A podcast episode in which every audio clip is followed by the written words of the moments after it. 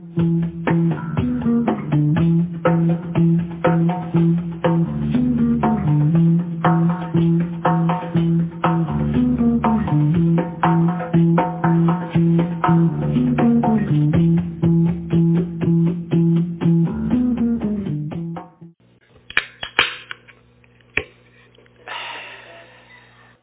right, everybody, welcome to Bible study. Good to see you tonight. Yeah. Glad you're here. To take a moment and pray, ask God to bless our time, and then we'll get moving with the Bible study. Father, thanks for uh, just life. We thank you for uh, pouring life into us, speaking life into us. We thank you that um, you are life. You're our life. And so I just thank you for that breath of life that you give to each one of us. I pray that we would find rest, peace, joy, purpose in you tonight. And I ask you that you would speak. Uh, we'd have ears to hear. We'd have a heart that's open and ready to receive. A mind that's open, uh, maybe to what you want to show us, maybe some things that you want to change in the way we think or in our minds. But I ask you, God, that you'd move. And I pray for more life tonight. I pray for uh, just being closer to you. I pray that we would uh, just have uh, an encounter by the power of your Holy Spirit. And I just uh, ask you to move in us as individuals. And I pray you move in us as a group of people tonight. So we welcome you to our midst. Thanks for coming. Thanks for being here, Jesus. Uh, have your way. I pray we'd recognize your presence tonight. We would recognize you. We ask it in Jesus' name. Amen. Reminder uh, for our podcast listeners that we have an interactive feature with Bible study, and that is through a website at www.speakpipe.com. That's S-P-E-A-K-P-I-P-E dot com slash Monday Night Bible Study, all one word. You go there to that web page, and there's a button that you can toggle, and you can leave us what would appear to be a voicemail. And we'd love to hear from you. Could be just saying hi, or maybe you have a question about Bible study, or maybe you have a comment, or you just want to tell us where you're from. But we'd love to hear from you. Could be something good God's doing in your life. So drop us a line, uh, leave us a message, and we'll endeavor to play that at our next Bible study.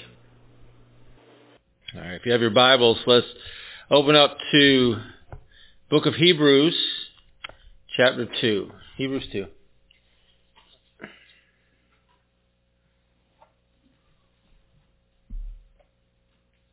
If you need a Bible, they're located on the tables. Feel free to use one. Hebrews chapter 2, and you volunteer to read verse 8.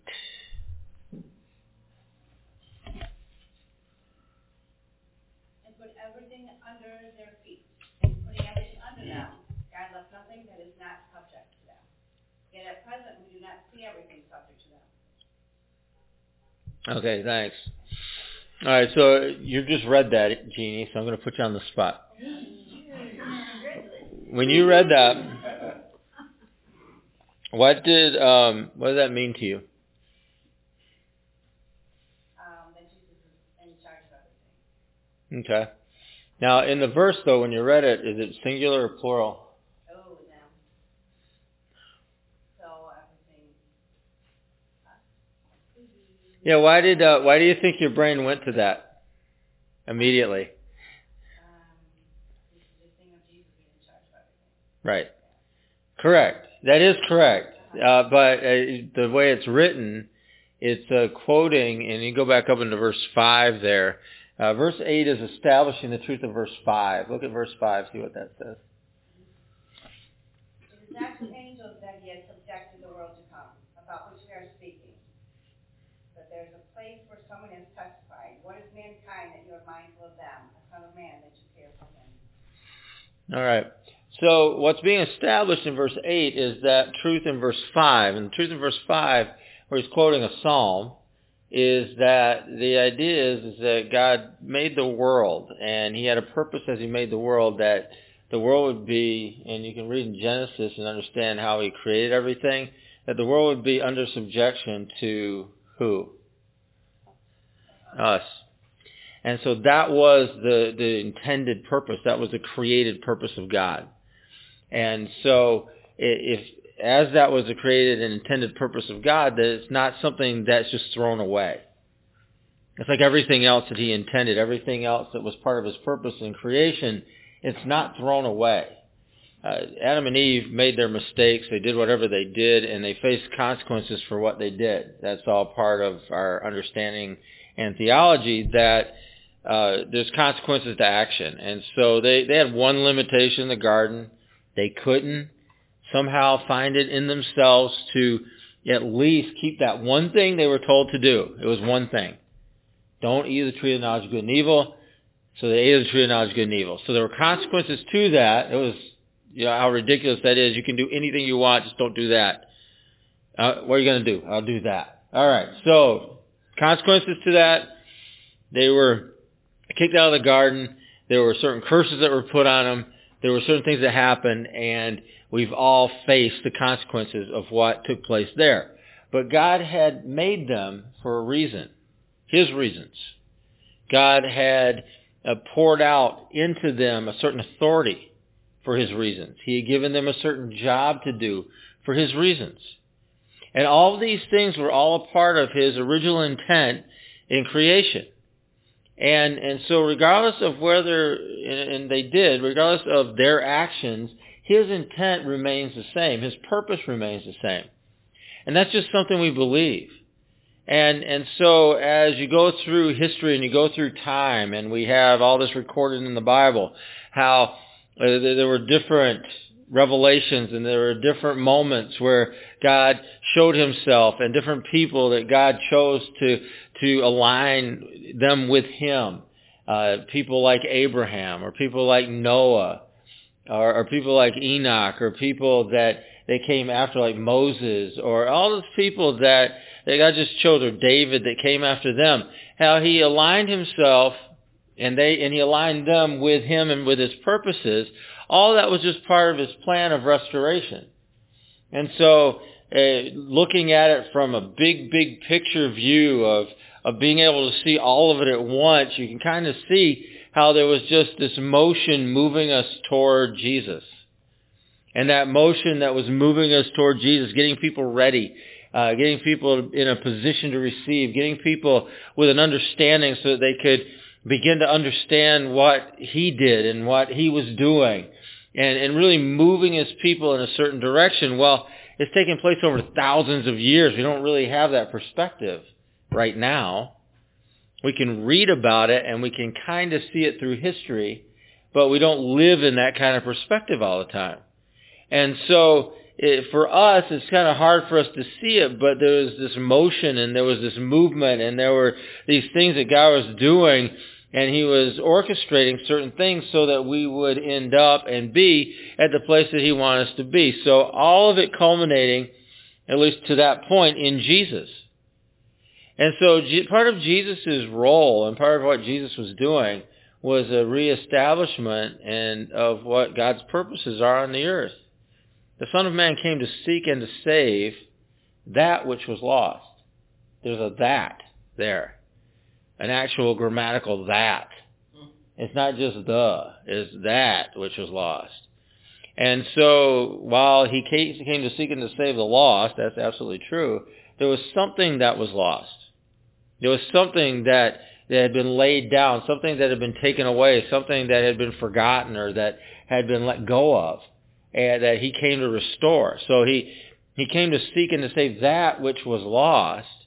And you look at that, it's like, all right, so there's relationship. You talk about John 3.16 and, and the verses that, that are all around that, John 3.3, and, and the idea that Jesus said, well, we're being born of the Spirit, being born of the flesh.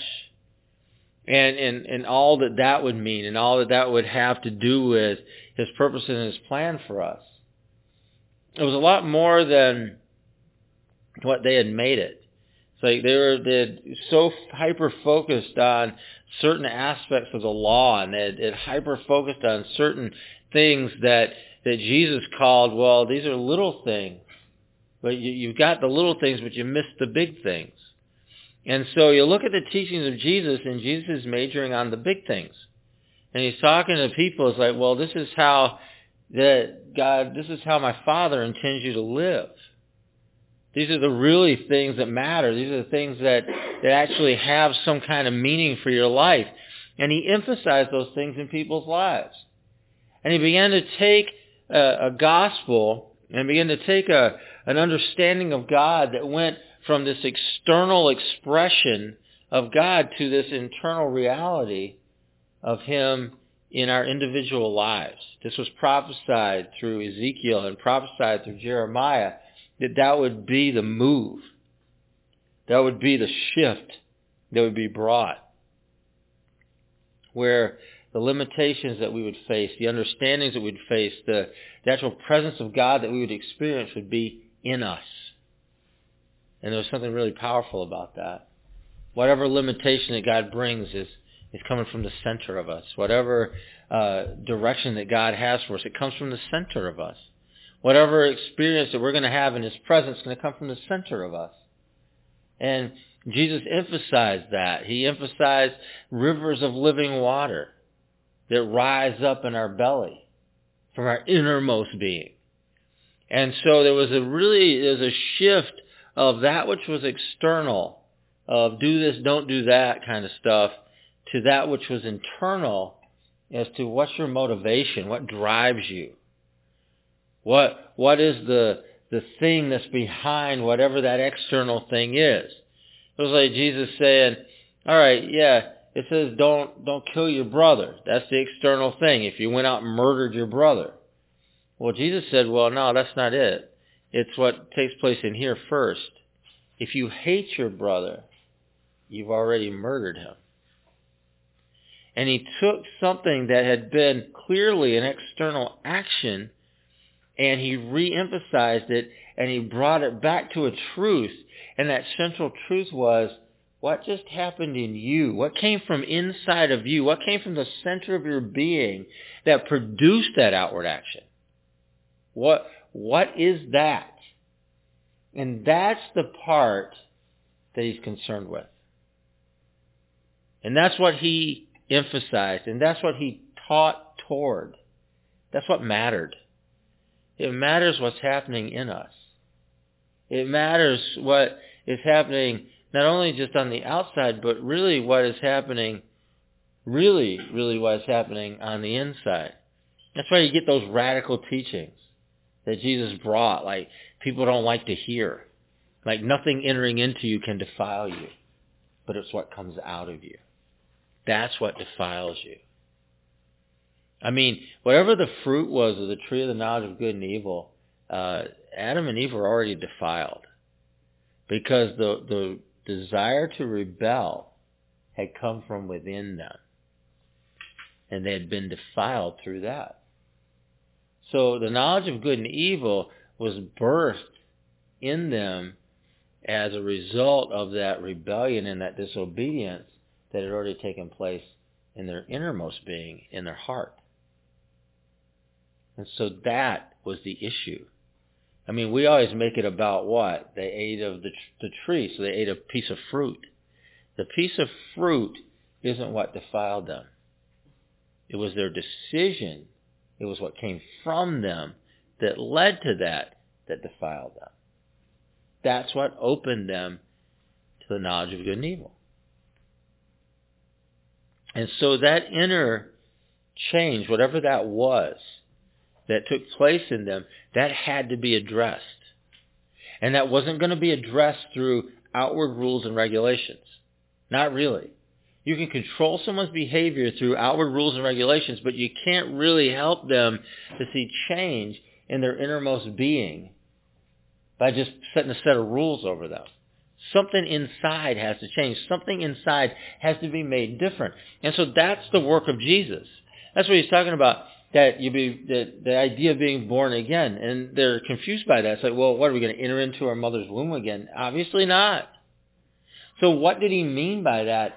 It's like, well, we need to be born of the spirit and be born of water. So you need you get a physical birth. That's the water birth.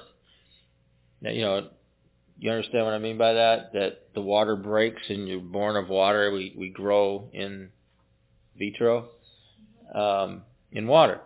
So, so there's being born of water, and then being born of the Spirit. So he, his emphasis there was, okay, you've been born of water. That's not the emphasis that he's making. The emphasis that he's trying to say to them is that you need to be born of the Spirit.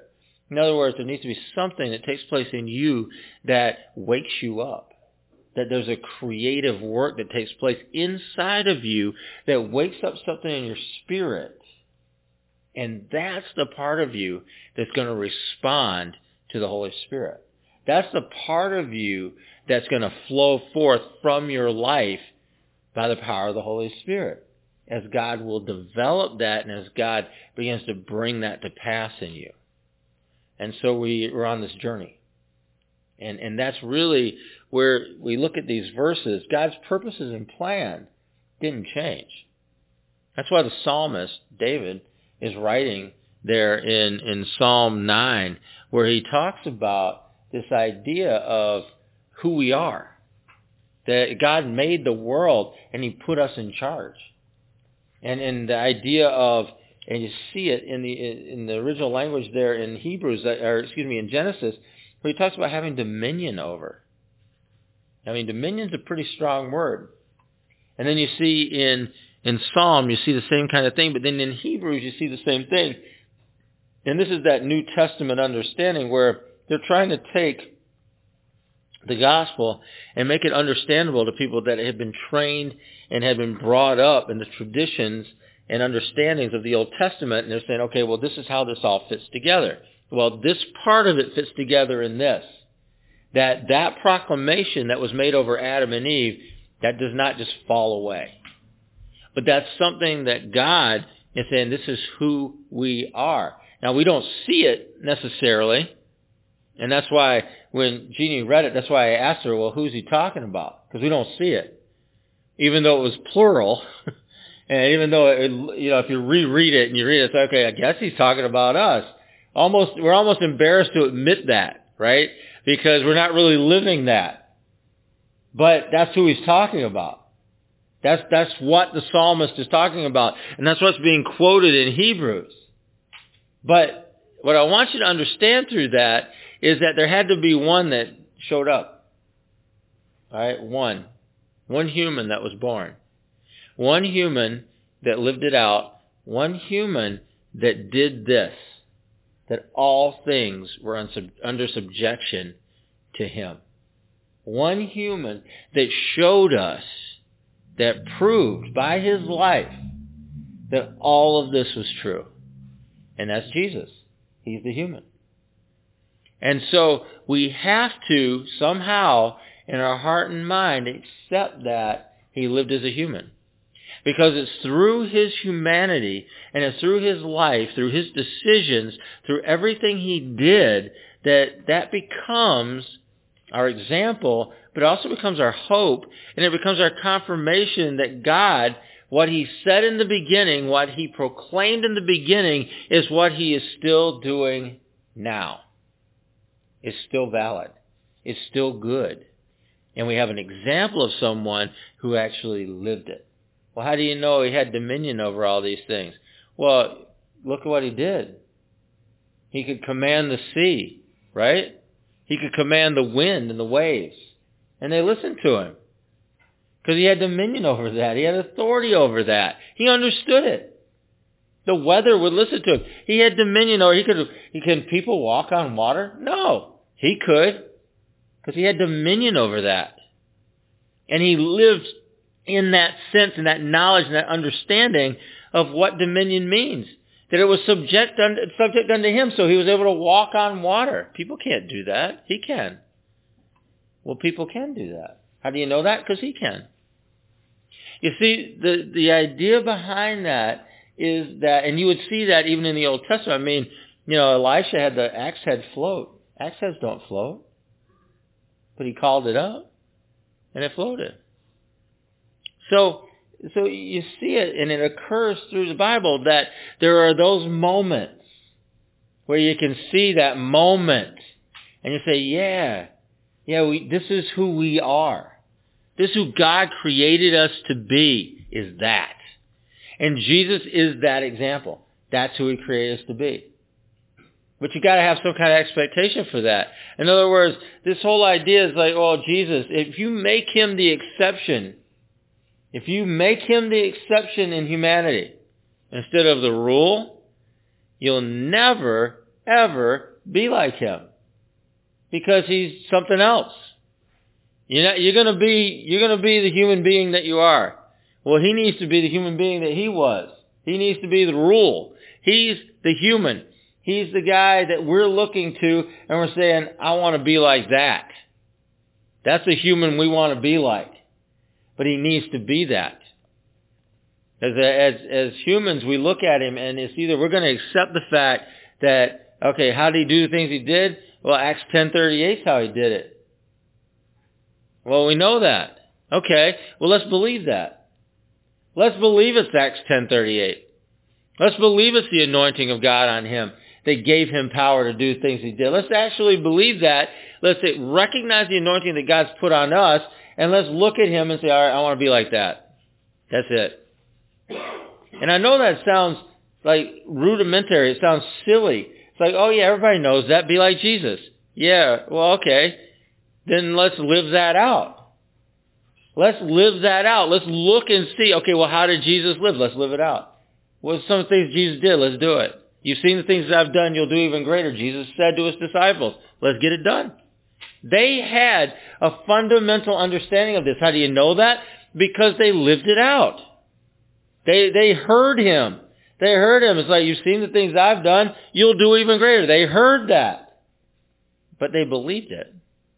And they had to live that out. And so then at the hands of the apostles, you're seeing signs and wonders and miracles and all these things taking place. Why? Because they fundamentally believed that that's who they want to be like, Jesus. They fundamentally believed that he was true to his word.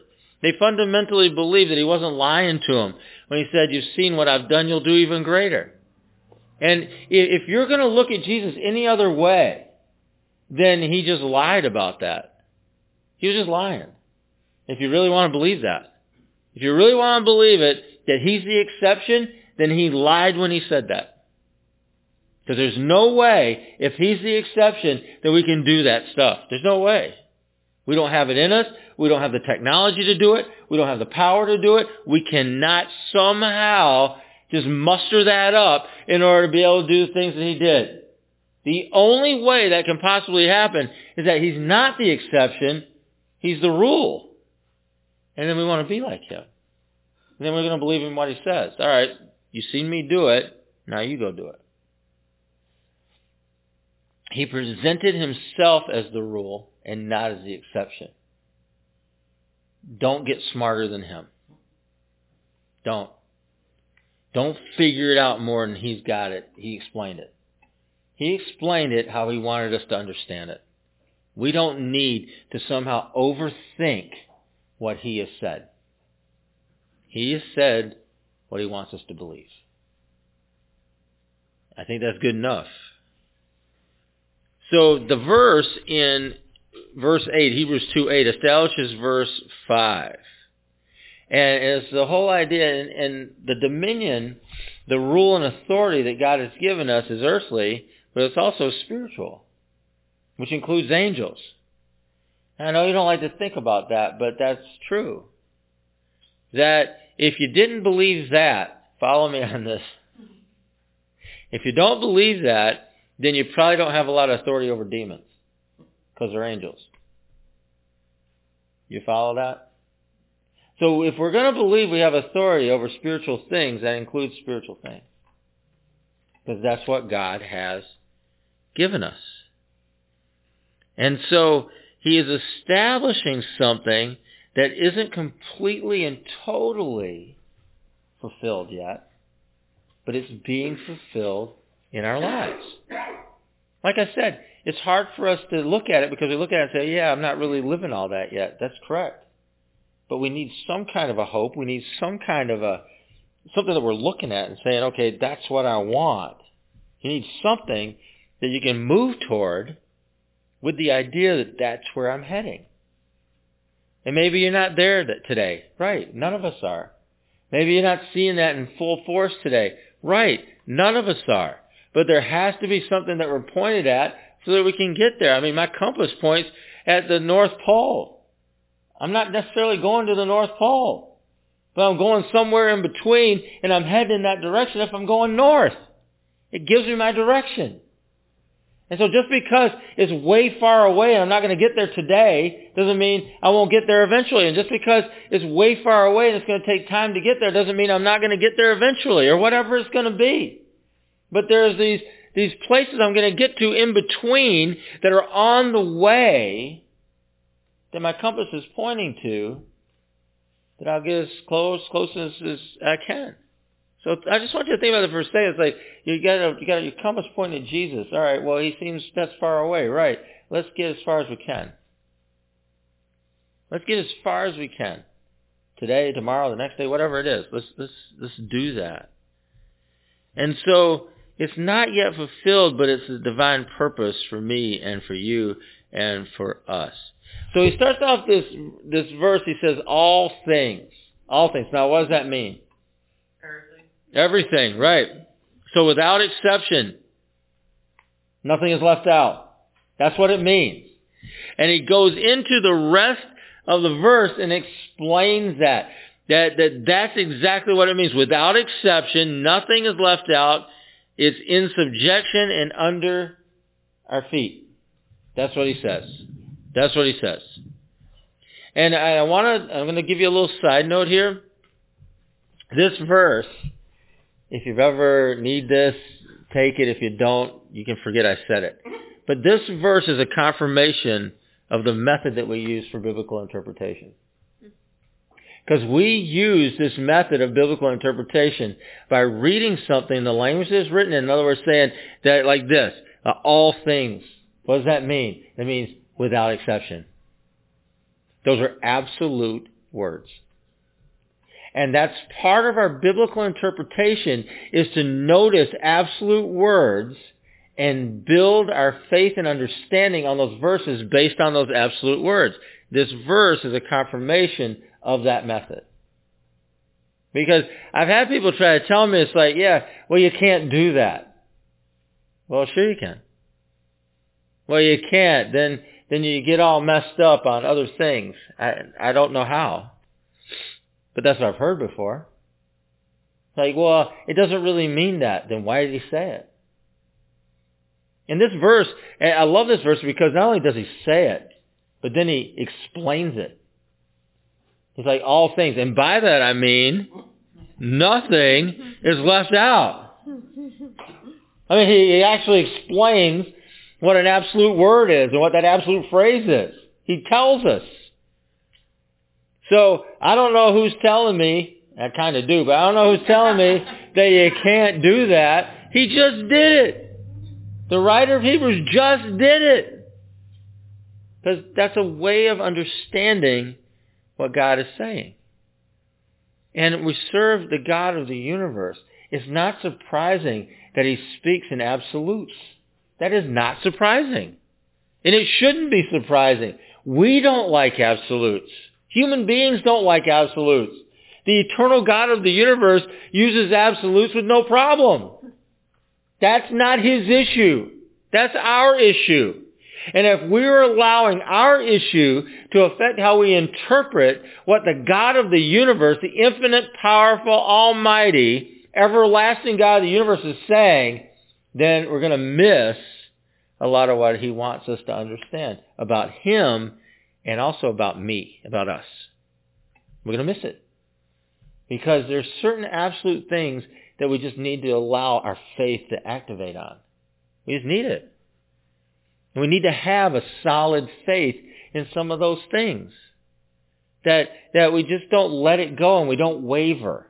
And we're not being tossed about by every wind of doctrine. We're not being tossed to and fro by circumstances in our lives and all those kind of things like that because there are certain absolute truths that, that we need to have solid, solid in our bank if we're going to stand in the day of trial. You just got to have it. And so if you explain that away by your own queasiness of absolutes, it's going to be hard to stand in the day of trial. It's going to be hard to, to sail straight when your ship gets tossed. It's going to be hard. You don't have a solid bearing. You don't have you don't have a, a solid understanding of direction. That this is the truth. Regardless of how I feel right now. This is the truth. Regardless of what's happening in my life. This is the truth. Regardless of uh, of whatever the circumstance, situation, emotion, whatever is going on right now. That is the truth. And that's something that needs to guide us. But if we don't allow for it, for that absolute understanding, if we don't allow that to exist, we're not going to have that solid direction. Now I started this off by saying this, and I want to reemphasize this. There's certain things that matter, that Jesus says it matters, and there's certain things that don't really matter that much. And the way you know the difference between those two things is you look at what Jesus talks about. And you let him define that. And so while the Pharisees were majoring on a tenth of however much mint they were taking in, or coriander seeds or whatever, Jesus is worried about people taking care of their mom and their dad when they get old. Right? So which one was important to Jesus? Take care of your mom and dad when they get old. Not the coriander seed. Not the mint. And, and you can get all you can get all upset about the mint. You can get all upset about the little things, and you can get all militant about the little things because you know what? That's easier. It's easier to be militant about little things. That's within your grasp. That's within your control. It's another thing to take hold of some truth, like take care of your people. Yeah, all right. That that's hard. That's inconvenient. That's not as easy as just counting off a tenth and giving it at the temple. I mean, taking care of people is really hard. And so, but that's what he cares about. That's one of the things he cares about, is taking care of people. All right. You know, like, like Joshua was saying, there's a couple little things you got to know. Love God, love each other. What we're going to do, that's the hard stuff, right? The, the easy stuff is whatever else you throw in there. I don't know what that is. But we just throw something in there. It's like, oh, well, that, yeah, that's not the easy. All right, the easy stuff is all the little rules and all the little things. The hard stuff is actually caring about somebody and actually expressing that care in their lives. That's the hard part. So Jesus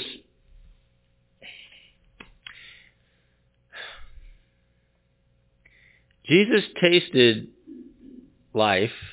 In other words, he was born into the world. So he's human. So he entered the world in, at least in his birth, in a normal fashion. Was a baby, helpless, had to be taken care of, had to be fed, all the stuff had to happen. He was raised as a human, experienced all there is to experience as being a child, into adulthood, and then lived out his life in ministry, facing the fact that sometimes people loved him and sometimes people didn't love him. Sometimes people followed him and sometimes people were trying to kill him, including his family. Like sometimes they thought he was the greatest and sometimes they thought he was out of his mind and trying to help him out. So all these things that he experienced were just human things like us. That's not what we experience. And so that was part of his experience base. And then he also tasted of death. And he died, physical death, he died. And then he experienced that and everything that went along with that, which we don't know fully everything that goes along with that yet because we haven't died yet. And so then he was resurrected and he experienced life in the glorified body. Because you think about Jesus, he didn't all of a sudden just transition back to where he came from that he there was a transition that took place, but he still had a human form. He still had holes in his hands. He still had a hole in his side. He still had holes in his feet. Uh, the marks of his death were still on him. And so he experienced all of those things. And so all of that was a part of who he is. And that provides for him and for us grace and wisdom. Those are the two things that provides for him and for us. And so if you begin to think about, contemplate for a second who you're meant to be. the idea of who we're meant to be. Let's see. I am meant to be what? All right. Let's think about this for a second. I am meant to be capable of divine communion. Okay, that, that's part of what we're meant to be. I'm meant to be visited by God. So God actually visits us. He's with us. And it's just part of part of his purposes for our lives. And so we're made in such a way that we're made so that we host, we're meant to be visited by God, that we're capable of divine communion. In other words, we have connection with God. That you think about all the words communion means, it, get beyond the religious aspect of it. Think about what the word communion means. That's to be in conversation. It's to be in relationship. It's to be in sharing of emotions and time and information, but more than that, the sharing of life. So we're, so we're meant to be in communion with God, sharing life with God. We are meant to that we're to be a, a special object of divine care. In other words, God has made a decision that he wants to care for us. He wants to take care of us. And so he gives to us, he pours out into our life in a lavish fashion. So he takes care of us. So we know him as provider, uh, as Yahweh Jireh, but he's more than that. He's comforter. He brings us peace. He gives us joy. I mean, all these things, he takes care of us. And so over all of the creatures on God's earth, the way that God has made things, we're king. We're king. So that's the, the contemplation. In other words, that's, that's, alright. That's the thing I want you to think about. So then the next question that comes up, which is what we discussed at the very beginning of this, okay, so we're capable of being visited by God, divine communion, special object of divine care, and of all the creatures on the earth, we're king. So where are all these people They're living like that? Well, that's right. And that's really the question. Where are these people? Well, there's one person that lived like that his whole life. That's Jesus. So we have one person. But then all of us need to be, at least as part of that hope and part of that understanding, that we're all moving in that direction. I mean, you've all seen and experienced some of these things, so you understand this. You understand that, that you've had those moments where you've experienced divine care, or those moments where you, you've experienced divine communion, or you've experienced a visitation by God probably in your life. You've had those moments, so you know that they're possible. But that's who we're made to be. So not only is it just possible in moments, it's, it's our life. And so those moments need to translate into building an expectation, building a faith that that's who God's called us to be, and that's where he has us going right now. And let's participate in getting there. Because we need to really think about who we're supposed to be, contemplate that, but also participate in the movement in our lives, the movement toward that. Because if you have no expectation, you have no faith for it, then you're probably not moving in any particular direction. So you'd have to have some kind of an expectation. You'd have to have some kind of a faith if you're going to move in in that direction. Because it's a matter of fact that we're not living in all of that right now. Jesus is. But it's also a matter of fact that we will get there through him. It's just a question of when. And I don't know about you, but I'm a little bit impatient. And I want that. And so I want to move toward that. But I want to move toward that not kicking and screaming. I want to move toward that not resisting and dragging my feet. I want to I want to move toward that not digging my heels in and getting pulled somehow. I want to run toward that. I want I want that for my life. But I have to have some kind of faith and I have to have some kind of expectation that that's where I'm heading but that's who God has for me to be. The life This life that we're talking about has been lived. That's a fact. But it will be again. Many, many, many times over. And that's also a fact. Because he was the firstborn among many brethren, not unique. So we have to erase that to take hold of where we're heading. We have to erase that unique idea in order to follow the, heading and follow the vector that we have to get to where God has us to be. But it's going to be one step at a time, but we need to be moving in that direction. In faith. In faith. Let's look at a few verses. Um, I referred to this a few times. Psalm 8.6. Somebody want to look that up?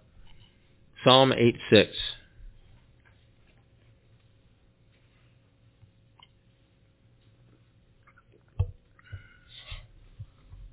You have given him dominion over the works of your hands. You have put all things under his feet. All right. And this was what was being quoted in Hebrews. That was the verse when he said, somebody somewhere said, well, it was right there. That's where it, that's where it was. All right, somebody look at, uh, we're going to go back a little bit here. Somebody look at 1 Timothy 2.6.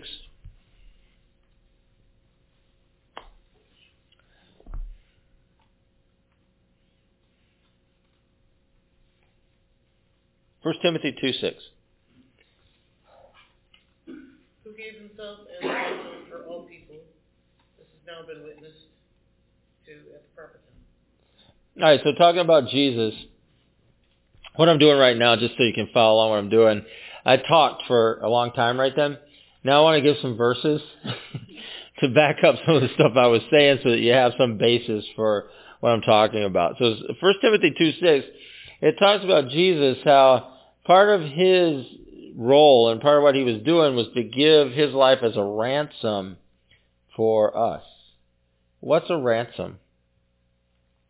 Because that's a word, right? I mean, we use that word for other things. The price paid for something kidnapped or stolen. Right. So something got stolen, which we already know. That's what I was already talking about, right? So, so our life was stolen, purpose was stolen, God's plan for us was. All that stuff was stolen. I mean, we gave it away, but it was stolen. And, and so Jesus came and gave his life as a ransom. In other words, to get it back. There has to be something to get back. And that's the idea behind the ransom. That's why that's an important verse and an important word, and words have meaning, is that he means that something was gone. Okay? And so he had to give his life to get it back. That's what we're talking about. 2 Corinthians 5.15.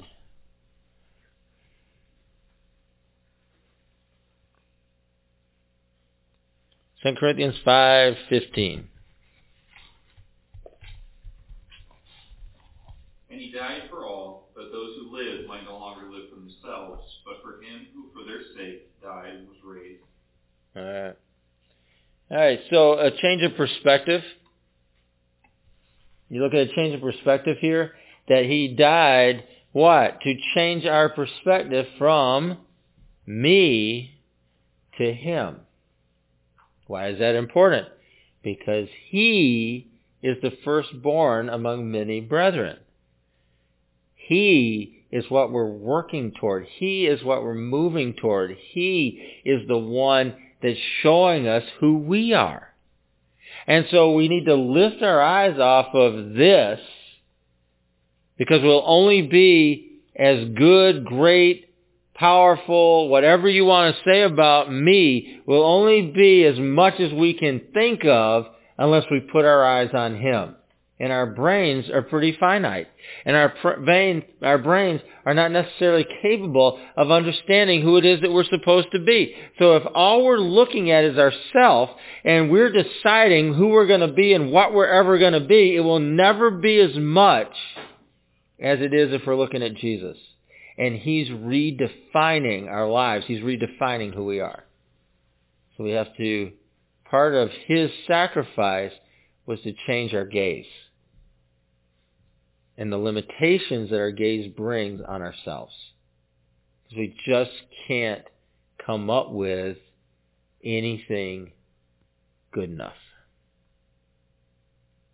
He's what we need. He's who we are. He's who we're becoming.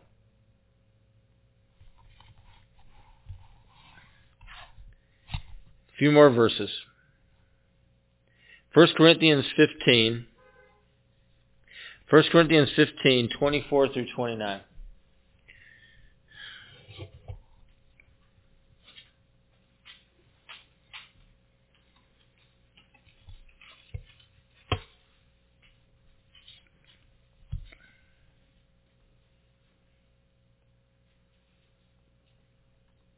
Then the end will come, when he hands over the kingdom to God the Father, after he has destroyed all dominion, authority, and power. For must reign until he has put all his enemies under his feet. The last enemy to be destroyed is death, for he has put everything under his feet. Now, when it says that everything has been put under him, it is clear that this does not include God himself, who put everything under Christ. When he has done this, then the Son himself will be made subject to him who put everything under him, so that God may be all in all. Now, if there is no resurrection, what will those do who are baptized the dead? The dead are not raised at all, why are people baptized for them? All right, so what you're seeing in this verse is the, the work of Christ. This is the work of Jesus. And the work of Jesus is the work of putting everything under subjection, in other words, to bringing things back into order as God has created it. This was the original intent in creation and the original purposes in creation that you see being laid out in these verses. The idea of, all right, well, all things are subject unto God. All things are under his dominion. All things are under his rule and reign. All things are answerable to him. All of those things were a part of how God spoke in the original creation and made everything. And it says the last enemy defeated was death. So Jesus tasted of life. He tasted of death in order to defeat death. That was the last enemy. Because we know that it's defeated because he arose victorious over death, hell, and the grave. So all of that's been defeated. And and you know Adam and Eve, they were never meant to die. That was that was all part of God's creation, God's purpose, God's plan for them. So they would have never died. So death wasn't even in the equation for them. And so part so as you read down through that, and I know it can get confusing and you might read it and get all confused and just tune out of it. But the the real thing that's taking place there is that all of those things that he mentions is all a restoration of the original purposes that God had for his creation, including us. So Jesus, who tasted of all that life, shows how to live, also tasted of death in order to defeat death, the final enemy, and bring life to it. So that's been done. So now we're looking to him. Right? So he's done all of these things. He's made all of the restoration. And when he's done with all the restoration, he just hands everything back over and says, okay, it's just the way you made it. We got to find our place in that. We got to find our place, my place in that. In other words, I, if that's all been done, which I believe it has, then where am I in that equation? Well, I'm looking at Jesus. Where am I in that equation? I'm I'm letting him change me and I'm letting my faith grow that I'm going to be like that. Because I want to take my place in creation the way God intended me to take it. So that's a process. That's the process. Ephesians 1, 20, 21 and 22.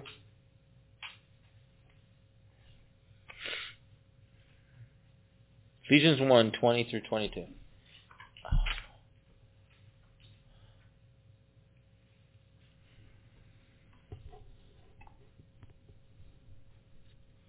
He exerted when he raised Christ from the dead and seated him at, his right hand in the heavenly realms, far above all rule and authority, power and dominion, and every name that is invoked, not only in the present age, but also in the one, one to come.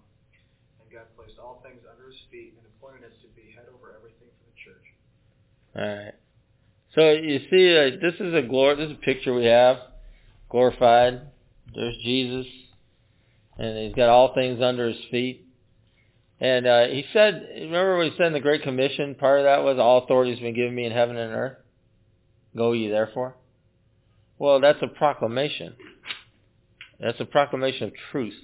That's a proclamation of of the reality of the situation. That's a proclamation of what the Father has said is.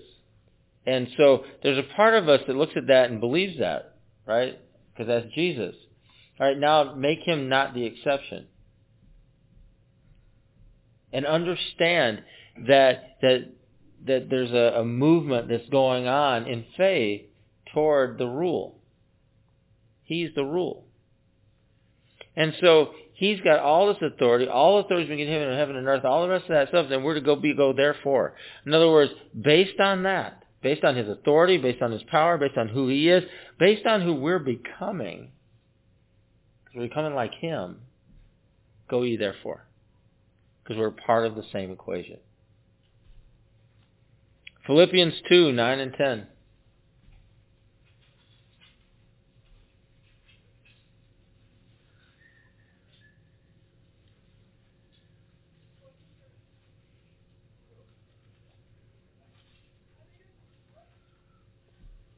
Therefore God exalted him into the highest place and gave him the name that is above every name, that at the name of Jesus every knee should bow, in heaven, and on earth, and under the earth. And Yeah. every tongue acknowledge that Jesus Christ is Lord. Yeah.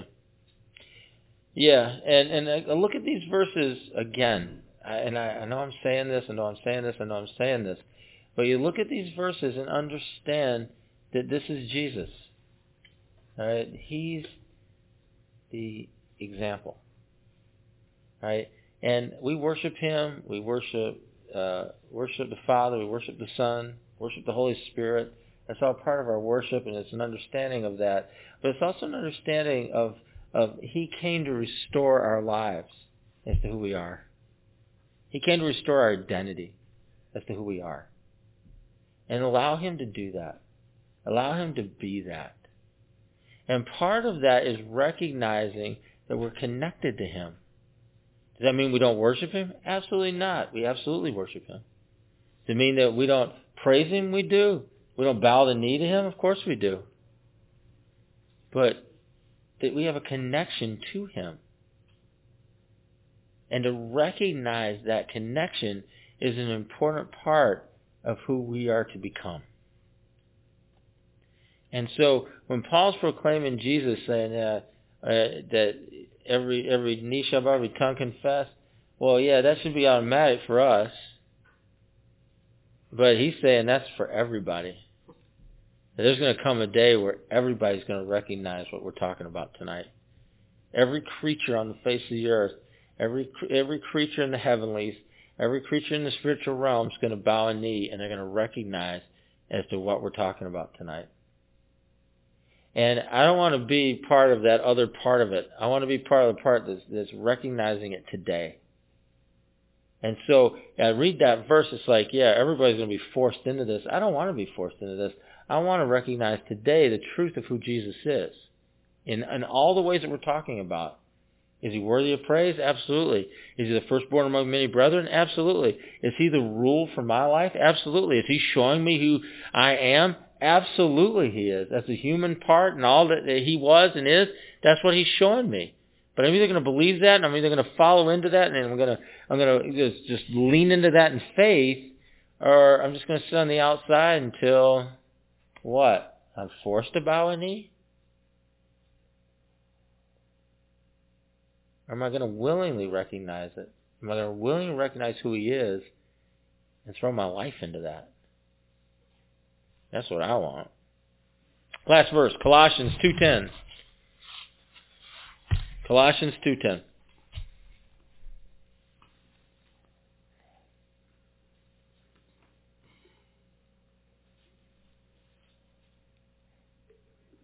And in Christ he hath been brought to fullness. He is the head over every power and authority. Who's been brought to fullness? Yeah. So if we're going to be who we're supposed to be, it's going to be in Jesus.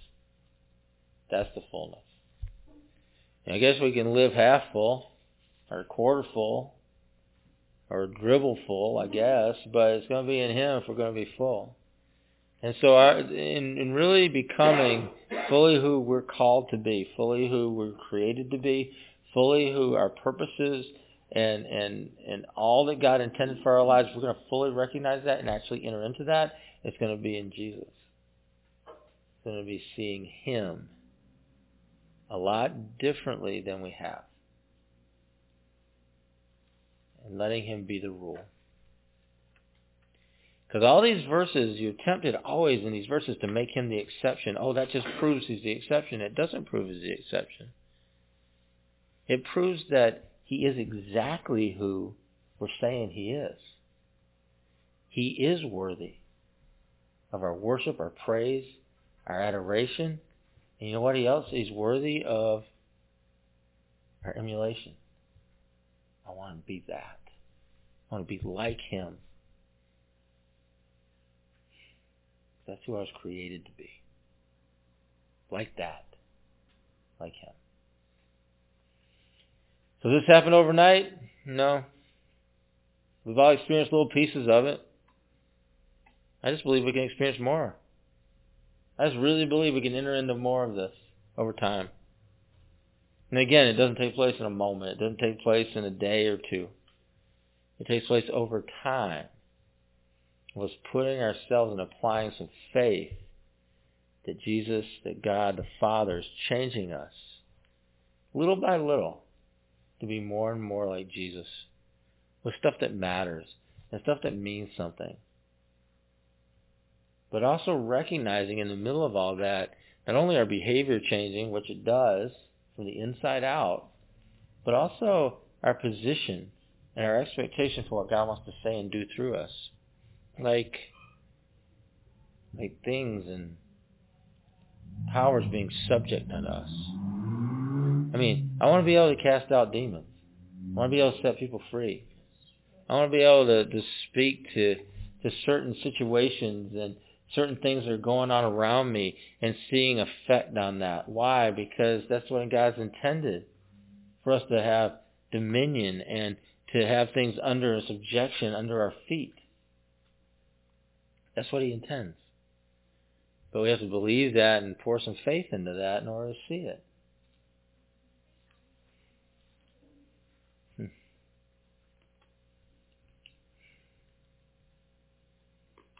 I give you some examples, but I just sound crazy, so I won't. Come up with your own crazy examples. mm-hmm. Yeah, raise people from the dead.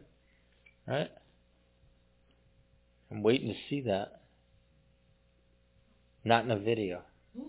I'm waiting to actually see that. Be a part of that. All right, let's take a moment just to respond. See what God will say. And see how it'll lead you, man. See how, like, maybe it'll lift your eyes tonight.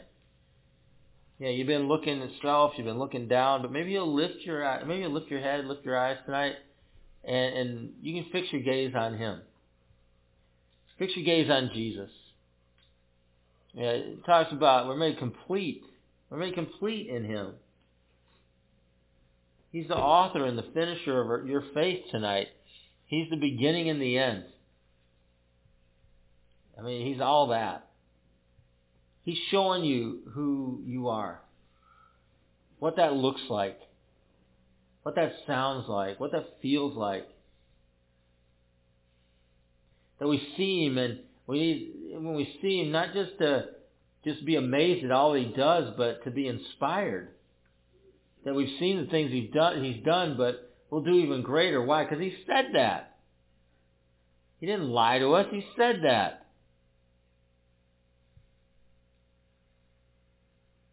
We watched the apostles do that. We watched the 70 and the 72 be sent out and do that.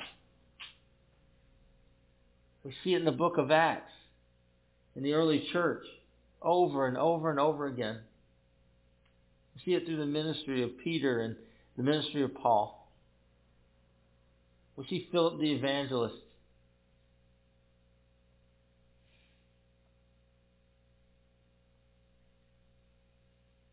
Let some faith activate. Even if it's just a little bit in you tonight. Let some faith just activate in you. It's not just words in your head. I want to be like Jesus. Well, what does that mean? What's that going to look like? What's it going to sound like? Hmm. Thank you, Lord.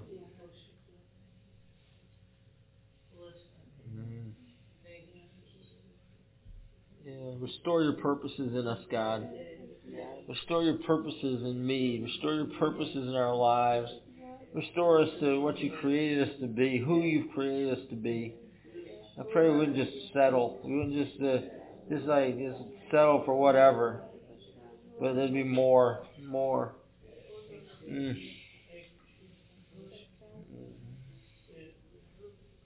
Thank you, Lord. Mm. Thank you, Lord.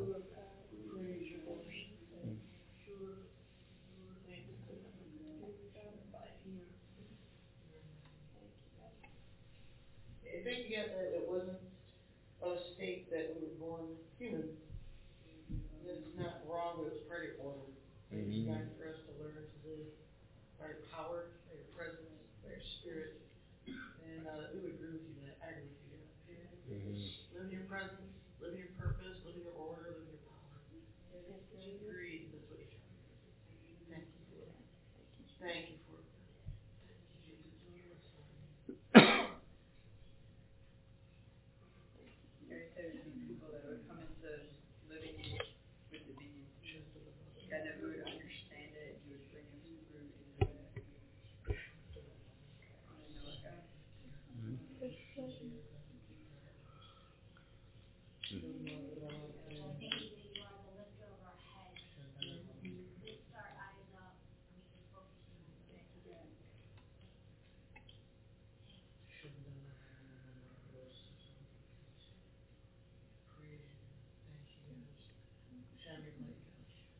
Shine your light in the lives. Sundara Masara Masara Masandara Masandara Shandara Masandara Masatara Masandara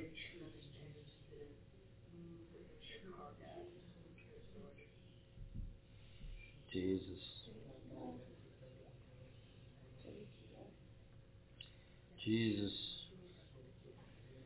Sharara Basara Basandara Masitara Basata Thank you, Lord.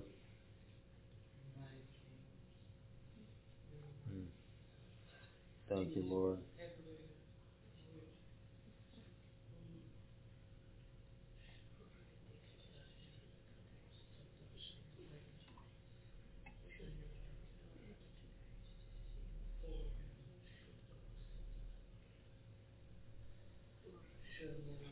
Thank you, Lord. Thank you, Lord. Hmm.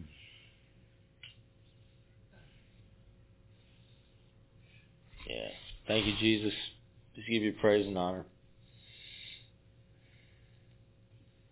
We pray these things in strong, your mighty and strong name. So we by saying amen. Amen. Thanks for coming, everybody. Good to see you tonight. UCF of Syracuse is a relational gathering of diversity in action. Economics, education, employment, background, and culture span the spectrum as we gather for the purpose of life in Christ. You know, me and Christ are homies. That's good. He's really cool, you. Mm-hmm. We super close, yo. Your homeboy? Yeah. All right. Anyways, so musicians, writers, painters. You know, my cousin's a painter. Yeah? What do you paint? Houses. Oh, man. My cousin, your cousin should hook up. Yeah. So yeah, painters and other artists express their work through the body of life of this faith community, like the comunidad. Yeah, so there's a lot of people. Yeah. No. Started in 1997. That's a long time ago, yo. That's back in the day. That was before I had my eyebrows tattooed on there. I remember that. Mm-hmm. Yeah. As an outgrowth of chaplaincy of Syracuse University, UCF continues to gather in the Westcott neighborhood of Syracuse. Oh, me and my homegirls, we walk up and down there all the time. I know that's our hood. Mm-hmm. So it's in Syracuse, New York to share the love and hope of Christ. Again, we we homies. You know, yeah.